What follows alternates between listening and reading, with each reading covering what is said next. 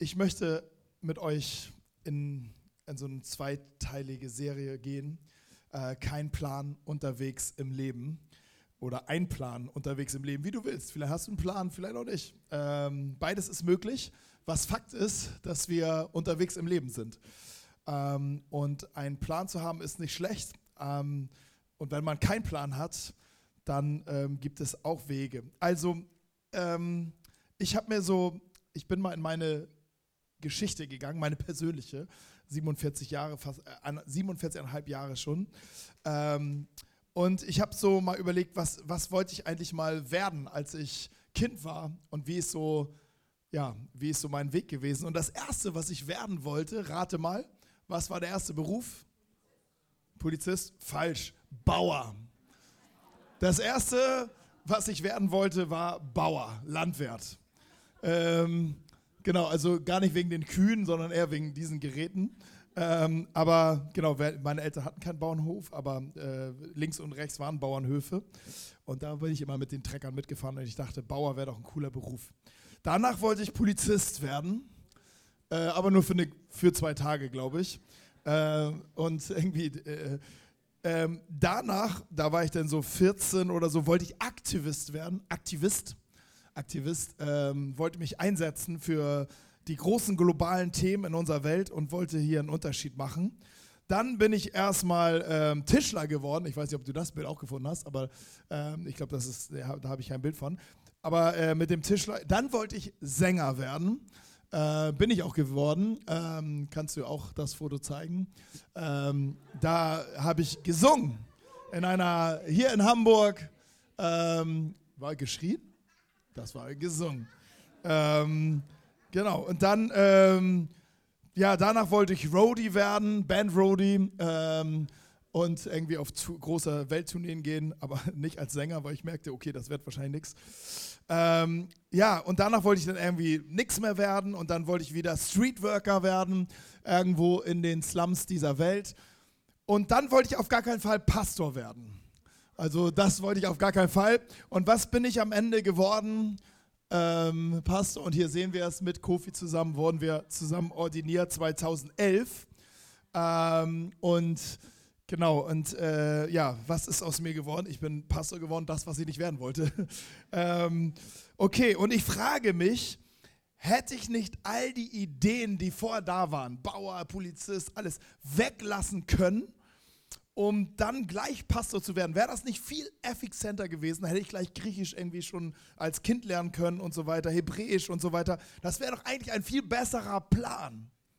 Und äh, irgendwie sieht das so umständlich aus. Das hätte ich so, so hätten mein, hätte mein Leben so komische Windungen alle überall gemacht.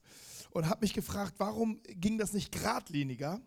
Aber am Ende bin ich echt, oder ich mache ja jetzt einen Zwischenstand, ich bin ja noch nicht ganz am Ende, aber ich bin ähm, dankbar für die Geschichte bis heute, die, ich, äh, die in meinem Leben geschrieben sind. Auch all die Sackgassen, die da drin waren.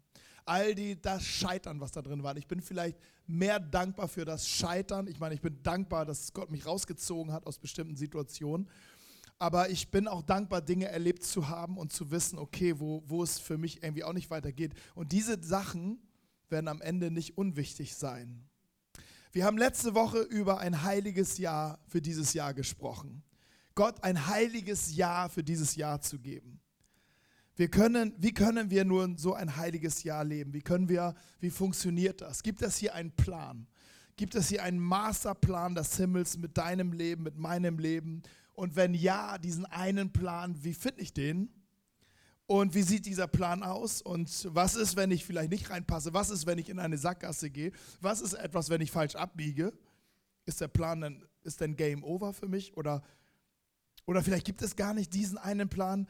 Ähm, ich weiß nicht, ob du es wusstest, aber äh, ich wusste es auch nicht. 20.000 Entscheidungen treffen wir pro Tag als normaler Mensch, Durchschnittsmensch. 20.000 Entscheidungen, 95% übernimmt dein Untergehirn, da kriegst du gar nichts von mit, das passiert einfach. Aber dann bleiben noch 5% und das sind immer noch 1000 Entscheidungen, die du jeden Tag triffst. Das ist ganz schön viel. Hättest du das gewusst, wärst du vielleicht gar nicht angetreten, aber, aber ähm, und da kann man wirklich schnell den Überblick verlieren und du hast auch irgendwie die Qual der Wahl von all den Sachen, die du entscheiden kannst. Hey, und da schreibt eine Journalistin, ähm, Nina Power, in einem Buch Wir haben Angst, schreibt folgendes. Das hat mich irgendwie berührt. Äh, die, Chance, die Chance meiner Generation war schon immer gleichzeitig auch ihr Fluch. Alles ist möglich. Und alles plagt die tief sitzende Angst davor, uns falsch zu entscheiden. Was, wenn wir im Job, in der Liebe, im gesamten Lebensstil ein falsches Jetzt leben, das das Richtige später verhindert? Wow. Ähm, und ich glaube, hier, hier häng, hängt man schnell fest. Kann das sein, dass, dass ich mich jetzt hier vielleicht falsch entscheide und dann äh, erlebe ich nicht das, was ich eigentlich erleben soll? Dann komme ich vielleicht nicht in das hinein, was Gott eigentlich für mein Leben vorhat. Und, ähm, und schon haben wir ein großes Problem. Ich hatte mir das so vorgestellt. Ich habe ich, ich stelle mir vor, Gott hat nur einen Partner für mich oder eine Partnerin für mich. Und genau die muss ich finden. Und jetzt habe ich sie gefunden und wusste, ja, hier die Erika, das ist, das ist vom, vom Erikas Grill, das ist meine, von Gott auserwählte, fiktiv, ist jetzt eine fiktive Geschichte, ne? Und Erika lernt aber jemand anders kennen und heiratet vor Gott ganz bewusst. Ja, und dann, was ist denn jetzt mit meinem? Also ich dachte, Plan A ist ja Erika, aber Erika hat jetzt ja Plan B schon gewählt. Muss ich denn auch Plan B? Und vielleicht ist es, und dann, also es wird ja immer komplizierter. Und ich denke, irgendwie kann das nicht so mit diesem einen einzigen Plan, ist das wirklich so? Oder wie ist Gott hier unterwegs mit uns?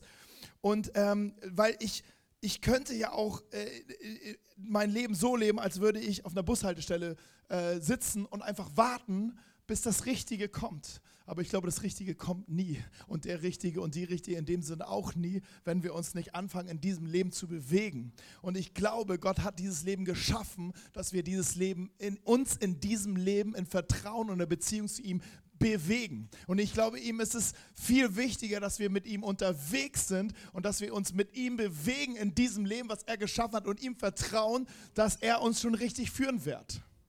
Es gibt so ein, so, ein, so, ein, so ein Buch, das hat mich auch inspiriert. Also ich lebe viel aus Inspiration, aber, aber äh, da heißt, dieses Buch heißt, ist eine kleine Buchempfehlung. Gott hat keinen Plan für dein Leben, aber tausend Möglichkeiten, mit dir ans Ziel zu kommen. Und das ich, fand ich so, so genial. Allein schon dieser, mehr, mehr braucht sich eigentlich gar nicht zu wissen als diesen Buchtitel. Ähm, weil ich dachte, ja, gen genau so, ähm, glaube ich, äh, ist es, ist es Gottes Idee. Er hat eine weite Welt geschaffen und er hat dich in diese Welt hineingesetzt und er sagt, komm, entdecke das, was ich hier gemacht habe. Ich möchte mit dir unterwegs sein. Ich glaube nicht, dass es einen, dass es unser Leben ein fertig komponiertes Musikstück ist und wir müssen in unserem und es kommt in unserem Leben nur noch darauf an, dass wir den richtigen Ton treffen. Ich glaube, dann werden wir schon alle irgendwie, werden wir schon alle rausgeflogen aus dem Orchester des Lebens. Aber ich glaube, Gott möchte etwas, er möchte neue Lieder mit dir schreiben, die es noch gar nicht gibt. Und er ist gespannt, wie du deinen ersten Ton setzt. Und ähm, ja, wie komme ich da drauf, dass, äh, dass das so ist oder dass es, dass es die Wahrscheinlichkeit sehr groß ist, dass Gott uns in die Weite hineinführt, als auf einem engen Pfad führt. Er sagt zwar, ja, folgt mir nach, mein Weg ist eng, aber ich glaube, er meint hier was anderes. Und, ähm, und ich möchte, möchte dich da mal mit reinnehmen. Zurück, zurück zu dem An Anfang. Wir müssen, ich glaube, wir brauchen ein tieferes Verständnis und müssen zu dem Stand oder Startpunkt, Startpunkt zurückgehen, wo dann alles anfing. Weil ich glaube, in dem Startpunkt der Menschheit finden wir Grundzüge, die sich auch heute noch nicht verändert haben. Und da möchte ich mit euch reingehen. Einmal 1. Mose, ganz am Anfang. Mose schreibt die Geschichte Gottes mit dem Menschen, den Anfang der Geschichte Gottes mit dem Menschen auf. Und da heißt es, da sprach Gott, wir wollen Menschen schaffen nach unserem Bild, die uns ähnlich sind. Übrigens hier ist der erste Hinweis, dass Gott Vater, Sohn und Heiliger Geist ist. Er spricht, lasst uns Menschen machen. Uns er lebt in der Dreieinigkeit Vater, Sohn und Heiliger Geist. Klammer zu. Okay, sie sollen über die Fische im Meer, die Vögel am Himmel und alles Vieh, die wilden Tiere und über alle Kriechtiere herrschen. Hätte ich doch Bauer werden sollen oder was? Okay, auch anderes Thema. So schuf Gott die Menschen nach seinem Bild, nach dem Bild Gottes schuf er sie, als Mann und Frau schuf er sie. Mose hebt vor eine Sonderstellung des Menschen in der ganzen Schöpfung. Und die Sonderstellung ist, er ist nach seinem Bild geschaffen. Ein, ein Gegenüber. Im zweiten Kapitel des, ähm, des ersten Buches Moses beschreibt Moses die Menschwerdung aus einer anderen Perspektive. Und da schreibt er ein bisschen, er zoomt da ein bisschen rein und schreibt, wie Gott den Menschen gemacht hat. Da formte Gott der Herr aus der Erde den Menschen und blies dem Atem des Lebens in die Nase. So wurde der Mensch lebendig. Ich war jetzt auch nicht dabei, aber ich stelle mir das so vor, dass Gott den Menschen nahm und ihn formte und dann blies er Leben in dieses Geformte hinein. Und der Mensch, jetzt in meinem Bild in, in der Hand Gottes, erwachte zum Leben, öffnete die Augen und wen sah er? Er sah Gott den Vater. Er blies Leben hinein. Die Augen öffneten sich und er sah, der Mensch sah ein Gegenüber. Und ich glaube, das ist ein ganz, ganz wichtiges Bild, wer wir als Menschen sind. Was, unsere, was, was das Wichtigste in unserem Leben ist. Dass wir den Blick, dass wir den sehen, der uns Leben gibt und das Leben gegeben hat. Und dass wir es zulassen, dass er uns anhauchen darf. Wir sind das Ebenbild Gottes. Das soll uns nicht ähm, über den Kopf wachsen. Das darf uns demütig machen. Aber es darf uns auch wirklich deutlich machen, ich bin Kind Gottes. In diesem Moment ist der Mensch zu Hause, mitten im Leben. Gott kam dann zu dem Urteil und sagt, das ist sehr gut. Alles, was ich geschaffen habe. Die Frage ist, wie vollkommen war die Welt eigentlich zu diesem Zeitpunkt? Manche Bilder lassen vermuten, gemalte Bilder, äh, dass es damals wie so ein Schlaraffenland war und äh, eigentlich alles vollkommen war. Und dann ist ein Unfall passiert und alles ist kaputt gegangen. Aber die Texte geben etwas anderes her. Die Texte geben etwas her, dass etwas hier Gott etwas gestartet hat. Er hat das Leben gestartet. Er hat nicht etwas Vollkommenes geschaffen, sondern er hat etwas in Gang gesetzt, etwas Dynamisches. Hier steht es zum Beispiel in, ähm, in den Berichten 1. Mose 1, 28. Gott segnete sie, also den Menschen, und gab ihnen den Auftrag, seid fruchtbar und vermehrt euch, bevölkert die Erde, nehmt sie in Besitz, herrscht über die Fische im Meer, das hatten wir irgendwie schon. Und Gott sprach, seht her, ich habe euch die samentragenden Pflanzen auf der ganzen Erde und die samentragenden Früchte der Bäume als Nahrung gegeben. Es ist etwas, was, es war am Anfang, es war, es musste aber noch bevölkert werden, es musste noch in Besitz genommen werden, es musste noch gestaltet werden, es musste noch in Form kommen. Es war noch nicht vollkommen abgeschlossen und dennoch war es schon perfekt in sich, weil alles, was Gott geschaffen hat, weiter Leben hervorbringt. Und der Mensch hatte hier eine entscheidende Rolle, dieses unglaubliche Potenzial und die Ressourcen des Lebens, die in, in, die, in, die, in diese Welt hineingelegt worden ist, sind, damit unterwegs zu sein. Und das zeigt mir auch, dass hier von dem Startpunkt aus Gott mit dem Menschen in die ganze Weite schaute, wo der Mensch gar nicht wusste, wo ist eigentlich das Ende und er wusste und er sagte, und Gott sagte, geh. Und der Mensch sagt, soll ich links oder rechts? Und Gott sagt, ja. Ja, soll ich nach vorne? Und, und Gott sagt, ja. Alles. Alles. Links, rechts, es ist alles richtig, weil ich sagte, geh und bevölker einfach alles. Geh in die Weite, geh nach links, geh nach rechts, geh nach vorne, geh nach hinten. Es ist alles da für dich.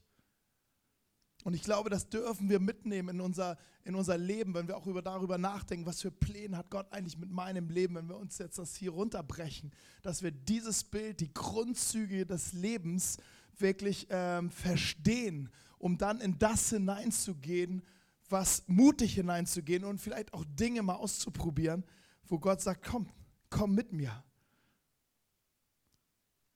Weil der Gottesplan heißt es, der Kern, der, der Kern, der Mittelpunkt dieses, dieser Bewegung des Menschen ist die Beziehung zwischen Gott und dem Menschen.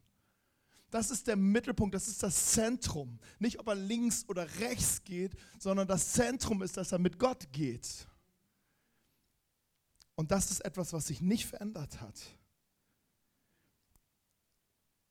Ein interessanten Punkt aus diesem, aus diesem Anfang ist auch nochmal 1. Mose 2, Vers 19.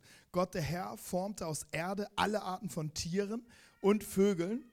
Er brachte sie zu Adam, um zu sehen, oder zu dem ersten Menschen, um zu sehen, welche Namen er ihnen geben würde. Und Adam wählte für jedes Tier einen Namen. Also er wollte sehen, wie Adam den Affen Affen nennen wird. Oder, aber also die, der Affe hatte ja noch keinen Namen. Also dieses Ding auf dem Baum, der da so viel Action macht. Wie wird Adam ihn nennen? Und hier geht es nicht darum, dass, dass es irgendwie so eine, äh, so eine, früher hieß dieser Sielmann, dieser, kennt ihr den Heinz Sielmann, dieser Tier, kennt ihr noch, diese Tierforscher, so, ja, das ist eine Schlange und sie kriecht auf dem Boden. So, so war immer die Dokumentation, diese Tiersendung, zwei Stunden. So die, die wildesten Tiere der Welt. Und das ist ein Löwe, ausgewachsen mit drei Löwinnen, die gleich auf die Jagd gehen und das Zebra. Also so ein bisschen schläfrig. Und das war jetzt nicht, er wollte nicht sehen, wie, wie er die Heinz-Sielmann-Rolle, oder hieß er überhaupt Heinz-Sielmann, aber Sielmann hieß er doch, oder? Irgendwie, wie er diese Rolle spielt, sondern er wollte sehen, was er, was er macht, wie, wie er das, wie er das, ähm, wie er das, das Leben gestaltet und wie er das Leben benennt und wie er das Leben in die Hand nimmt. Gott hat das geteilt, sein Leben mit seinem Gegenüber. Das hat er nicht mit dem Affen geteilt, sondern das hat er mit dem Menschen geteilt. Und das finde ich so spannend. Und wenn ich wieder auf, an den Punkt zurückkomme, was soll ich mit meinem Leben anfangen, dann sehe ich einen Gott, der uns hier herausfordert, sagt, komm, ich möchte mit dir gehen. Wo gehen wir denn hin, links oder rechts? Und Gott sagt, ja. Wichtig ist, dass ihr zusammengeht. Gott hat viele Wege, um ans Ziel zu kommen. Okay, wir wissen, wir sind nicht mehr in dieser Situation im Garten Eden, da ist einiges schiefgegangen. Paulus im Neuen Testament, einige tausend Jahre später, schreibt dann Folgendes über diese Situation, was schiefgegangen ist fasst er so zusammen, Römer 3, Vers 23. Alle Menschen haben gesündigt und das Leben in der Herrlichkeit Gottes verloren. Was ist ein Leben in der Herrlichkeit Gottes?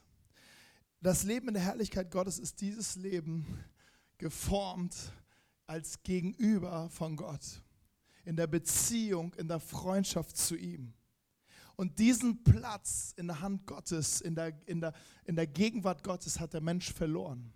Er wollte unabhängig sein und seine Geschichte selber schreiben. Und so wurde große Kapitel der Menschheit eine Geschichte des, der Tragik und des Schmerzes. Es ist auch einiges Gutes da drin, aber es ist auch viel, vieles, wo du denkst, eigentlich müssten wir doch schon viel weiter sein als Menschen. Warum ist immer noch so viel Schmerz, so viel Krieg, so viel Zank, so viel Zerstörung? Warum ist es immer noch, selbst wir als gläubige Menschen kriegen nicht alles so perfekt hin. Warum ist das so? da ist etwas, was uns immer noch, noch schwer, es uns schwer macht, das eigentliche Leben zu leben. Aber Gott lädt uns ein, in dieser Beziehung zu ihm wieder neu zu kommen. Und das ist der Schlüssel, wenn es darum geht, was soll ich tun, links oder rechts? Gott sagt, beweg dich in diesem Leben, was ich dir geschenkt habe. Und beweg dich aus der Beziehung zu mir der einflussreichste jüdische Rabbiner, vielleicht hast du den Namen schon mal gehört, den hat man hier und da, Joshua Abraham Heschel. Ähm, er schrieb, die ganze Menschheitsgeschichte kann darin zusammengefasst werden. Gott ist auf der Suche nach den Menschen. Und das ist zusammengefasst, darum geht es Gott, er ist auf der Suche nach dir als der, als der Mensch sich entschieden hat, unabhängig zu sein, mit Gott nicht mehr in Partnerschaft unterwegs zu sein, ging Gott ihn nach und fragte, Mensch, wo bist du? Und das ist etwas, was er dir, zu dir und zu mir auch heute immer noch sagt. Ob du jetzt an Jesus glaubst oder, oder vielleicht auf, am, am Decken gerade bist, die Frage jeden Morgen, die er in dein Ohr flüstert, ist, wo bist du? Bist du da? Weil er ist da. Und darum wurde Gott Mensch, sandte seinen Sohn Jesus Christus, der nämlich gekommen ist, so schreibt Lukas in 1910 über Jesus, er ist gekommen, um Verlorene zu suchen, um sie zu retten. Und zu retten bedeutet in dem Sinne wieder zurückzuführen in die Beziehung zum Vater, zurückzuführen äh, in die Beziehung, in die Gegenwart Gottes.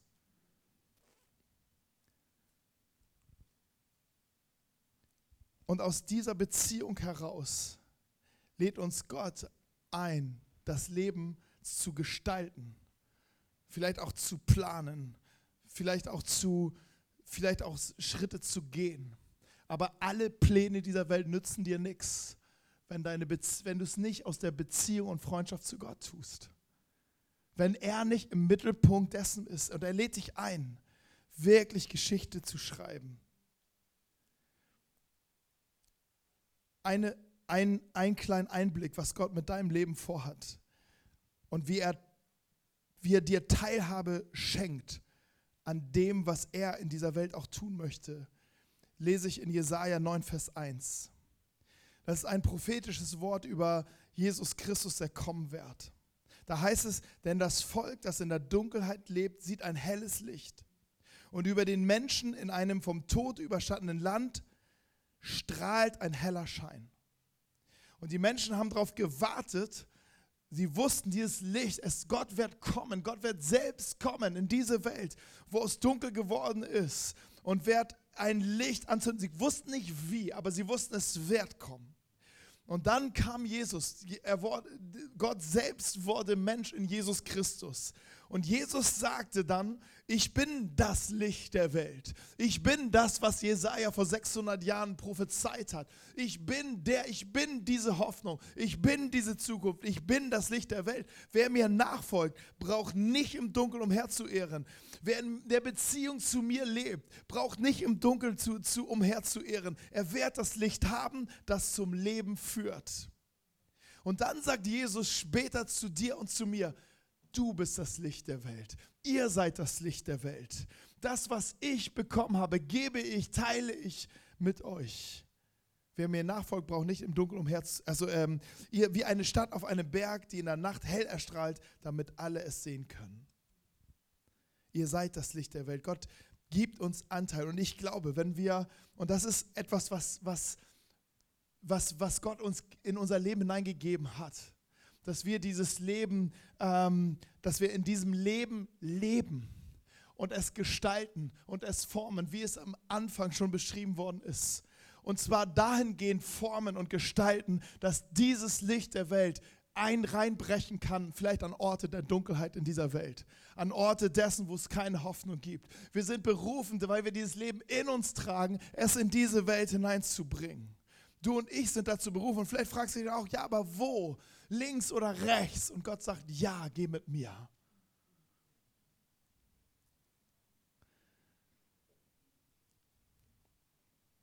Unser Weg ist nicht mehr zurück in dieses Garten Eden, sondern wir sind unterwegs mit Jesus in eine himmlische Stadt, wie auch immer die aussehen wird. Wenn du mal ein bisschen eine kleine Beschreibung sehen, lesen möchtest in der Offenbarung im letzten Buch der Bibel, sieht der Apostel Johannes wie eine, eine neue Welt entsteht. Ob eine, diese Welt erneuert wird, wie ein neuer Glanz in diese Stadt kommt, wieder Herstellung kommt, wieder Dinge in Ordnung kommen und ähm, es einen Ort gibt, eine, eine, er beschreibt es als eine goldene Stadt, ähm, eine herrliche Stadt, wo Gott mitten unter den Menschen wohnt. Der, der, das Wichtige an dieser Geschichte ist, dass es einen Ort gibt, wo Gott und Menschen wieder zusammen wohnen. Auf diesem Weg sind wir vom Garten Eden hin zur himmlischen Stadt. Und hier folgen wir Jesus nach, der den Weg dorthin kennt. Und ich glaube, Gott ist viel größer, als dass er nur einen einzigen Plan mit deinem Leben hätte. Er will gemeinsam mit dir eine Geschichte schreiben, die mitten in diesem Leben unterwegs ist. Unterwegs vom Garten Eden in die herrliche und himmlische Stadt der Gegenwart Gottes. Und die Geschichte, die Gott mit dir schreibt, ist eine Geschichte der Hoffnung. Und du spielst dort eine wichtige Rolle, um Licht ins Dunkeln zu bringen. Und ich wünsche dir, dass du das in diesem, am Anfang des Jahres, also ehrlich gesagt, ich hatte, Ute hatte mich auch gefragt, was sind eigentlich deine Pläne für dieses Jahr 20, ähm, was haben wir denn? 23. Ich dachte, äh, stimmt, ich hatte mir irgendwelche Pläne gemacht, aber was war denn das nochmal? Ne, so so kann es sein. Das war ja auch schon zwei Wochen wieder her. Ähm, aber ähm, nein, aber ich, ich musste wirklich nochmal nachgucken, was, war, was, was ist denn auf meiner Agenda, was ist mir denn wichtig. Aber am Ende, am zentralsten wichtig ist vielleicht nicht dein, dein oh, ich möchte fünf Kilo abnehmen oder so, es kann auch nicht schaden, aber, oder ich möchte 100 Bücher lesen oder so. Das ist alles, kannst du alles machen, aber entscheidend ist, dass du aus, diesem, aus der Beziehung zu Gott in dieses Leben gehst, um dieses Leben zu gestalten. Vielleicht auch mit dem Mut, einfach Dinge anzupacken, auszuprobieren, zu wagen, mit der Sicherheit, ey, Gott ist mit mir. Und wenn dein Herzensanliegen ist, Licht in diese Welt hineinzubringen, Hoffnung in diese Welt hineinzubringen, dann kannst du kaum was falsch machen. Und äh, ich wünsche dir, dass du viel entdeckst in diesem Leben, dass du viel entdeckst in deinem Leben, denn es ist kostbar und es ist besonders und du bist genau richtig für diese Zeit. Und ich möchte im Abschluss für dich beten und dich segnen. Ja, Vater, ich danke dir. Ich danke dir, dass du einen wunderbaren Plan mit unserem Leben hast. Aber dieser Plan ist weitaus größer als nur ein Plan. Der Kern deines Planes ist mit uns in der Beziehung unterwegs zu sein in diesem Leben. Und so wie du sehen wolltest, wie der Mensch den die Tiere nennt, bist du gespannt zu sehen, wie wir Dinge angehen, gestalten, entwickeln werden. Ich danke dir, dass du uns in ein Leben hineingesteckt hast mit viel, viel Potenzial. Lass uns Menschen sein, die, die dieses Leben anpacken und gestalten. Im Sinne davon, dass wir ein Segen sind in dieser Welt. Dass wir Hoffnung in dieser Welt sind dass wir Licht in dieser Welt sind. In Jesu Namen. Amen. Amen.